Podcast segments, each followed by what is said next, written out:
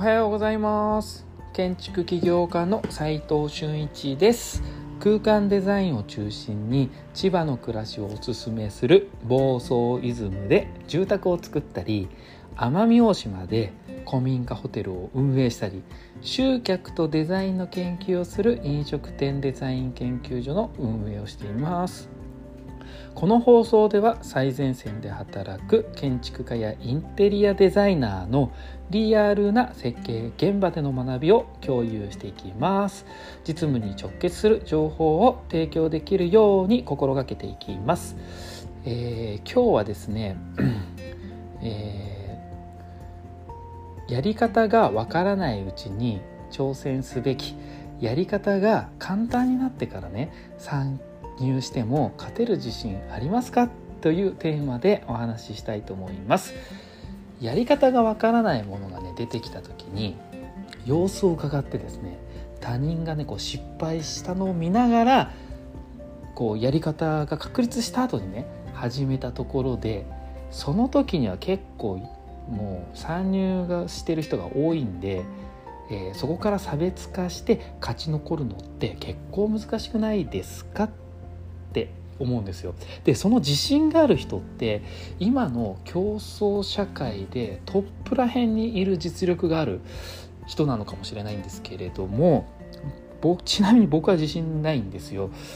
誰も参加してない時に参加した方がすでに差別化できるポイントがすでにあるわけだからちょっとでもね勝てる可能性があるよねという、えー、結論の話です。だからその方がいいよっていう話なんですけれどもなんでこんな話を始めるのかっていうと最近ですね建築の 3D プリンターにちょっと興味があってですねでうちのメンバーにもお話しして、えー、調べ始めてるんですけど、えー、もしこの放送を聞いててねちょっとでも情報を持ってる人がいたら教えてほしいんですよね。連絡くださいって。で、えー、なんで 3D プリンターなのかっていうとシンプルに人材不足ってっていうのが建築業界にはあってですねこの問題解決のためなんですけれども、え、日本って高度成長期で建築がねいっぱい建ってると思うんですけれどもその時代に、えー、職人さんがね結構育ってってメイン世代なんですよね。で今でいうまあ70歳とか 80歳とかそんぐらいなんですけれども、えー、だから僕と同じ世代今42歳なんですけれども職人って友人にもいないんですよね。いないわけじゃないかいるんですけれども少ないんですよね。現場監督さんとか設計者は結構いるんですけど職人っていないんですよ。ね、ホワイトカラーばっかりってブルーカラー全くいないじゃんみたいな感じになっていて、えー、本当にねこう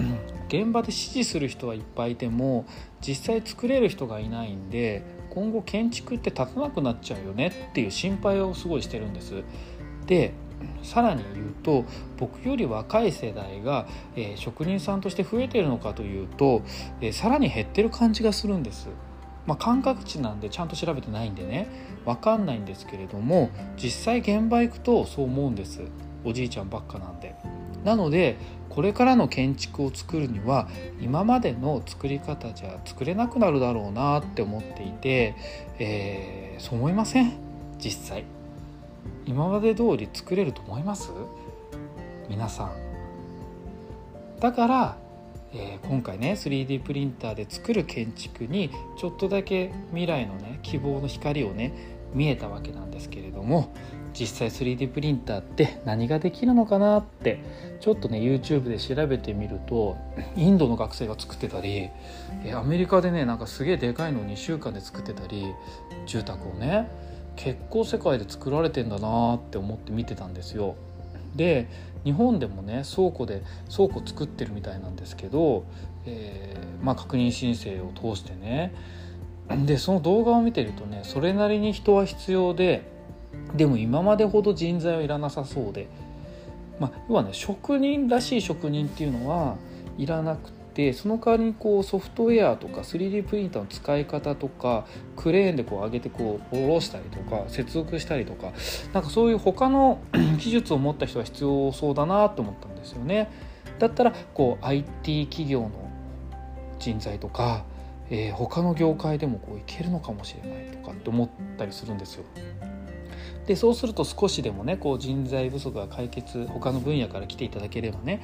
できるんだろうなって思ったんです。で、えー、まあ競合ももちろんその分増えるとは思うんですけれどもねこの 3D プリンターで建築を作るっていうのが一般化されたらですよそれは競合も増えていくと思うんですけど、えー、まあでもよくよく動画を見て考えてみると、えー、建築の構造躯体がメインであって、えー、電気とか水道ガスえー、換気空調といったインフラ周りって結局今までの建築と一緒なのかもしれないんですよ。けまあ、結局人でやんなきゃいけないとかユニット配線とかってあると思うんですけど、まあ、要は今までの考え方が使えるんじゃないかなと思ってます。えーと、ここちょっとね僕もね食なくなんじゃねってちょっと一瞬思ったんだけどまあそれはそんな心配することでもないかなとも思うんです。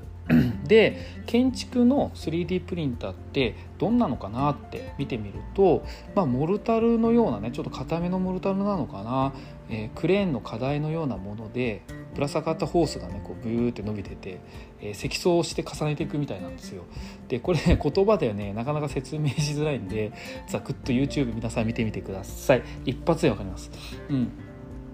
でこの状況でどうやってインフラを設置していくのかなっていうのは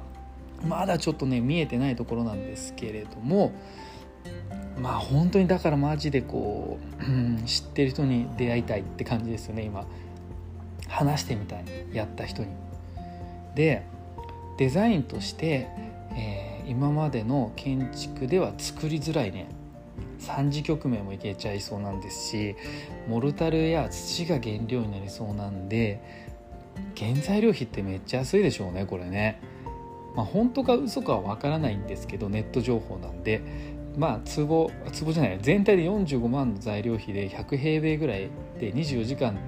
で作れちゃうみたいな 情報もちょっとあったんで、えー、ちょっとビビりましたねそれは。まあ実際はもっと時間かかるでしょうし内装もあるし外装もあるしってなるのでコストももっともっとかかると思いますけどねでも業界をこうちょっとぶっ壊すぐらいのイノベーションが起こりうるポテンシャルはありますよねこれ。でもう少しね情報を集めて次のステップに進んだら皆さんにもご報告したいと思います。今日はやり方がわからないうちに挑戦すべきだよねと、えー、やり方が簡単になってから参入して勝てる自信皆さんありますかっていうお話でした、えーと、建築の 3D プリンターの事例でお話ししてみたんですけれどもまあ最近はね Web3 とか言われてね NFT やら DAO やらメタバースやらといろいろとにぎわってますけれどもえー、他にもね建築業界と関連する挑戦がたくさん隠れていると思いますので皆さんも見つけて挑戦してみてはいかがですか？実務で学べるインテリアデザインの学校隠れ家では最前線で働く建築家やインテリアデザイナーのリアルな設計現場での学びを非公開の LINE グループで毎日共有しています。まずは LINE のオープンチャットの方の URL を貼っておきますので興味がある方は無償なので覗いてみてください。それでは今日しかない大切な時間を全力で楽しみましょう。建築起業家の斉藤俊一でした。ではまた。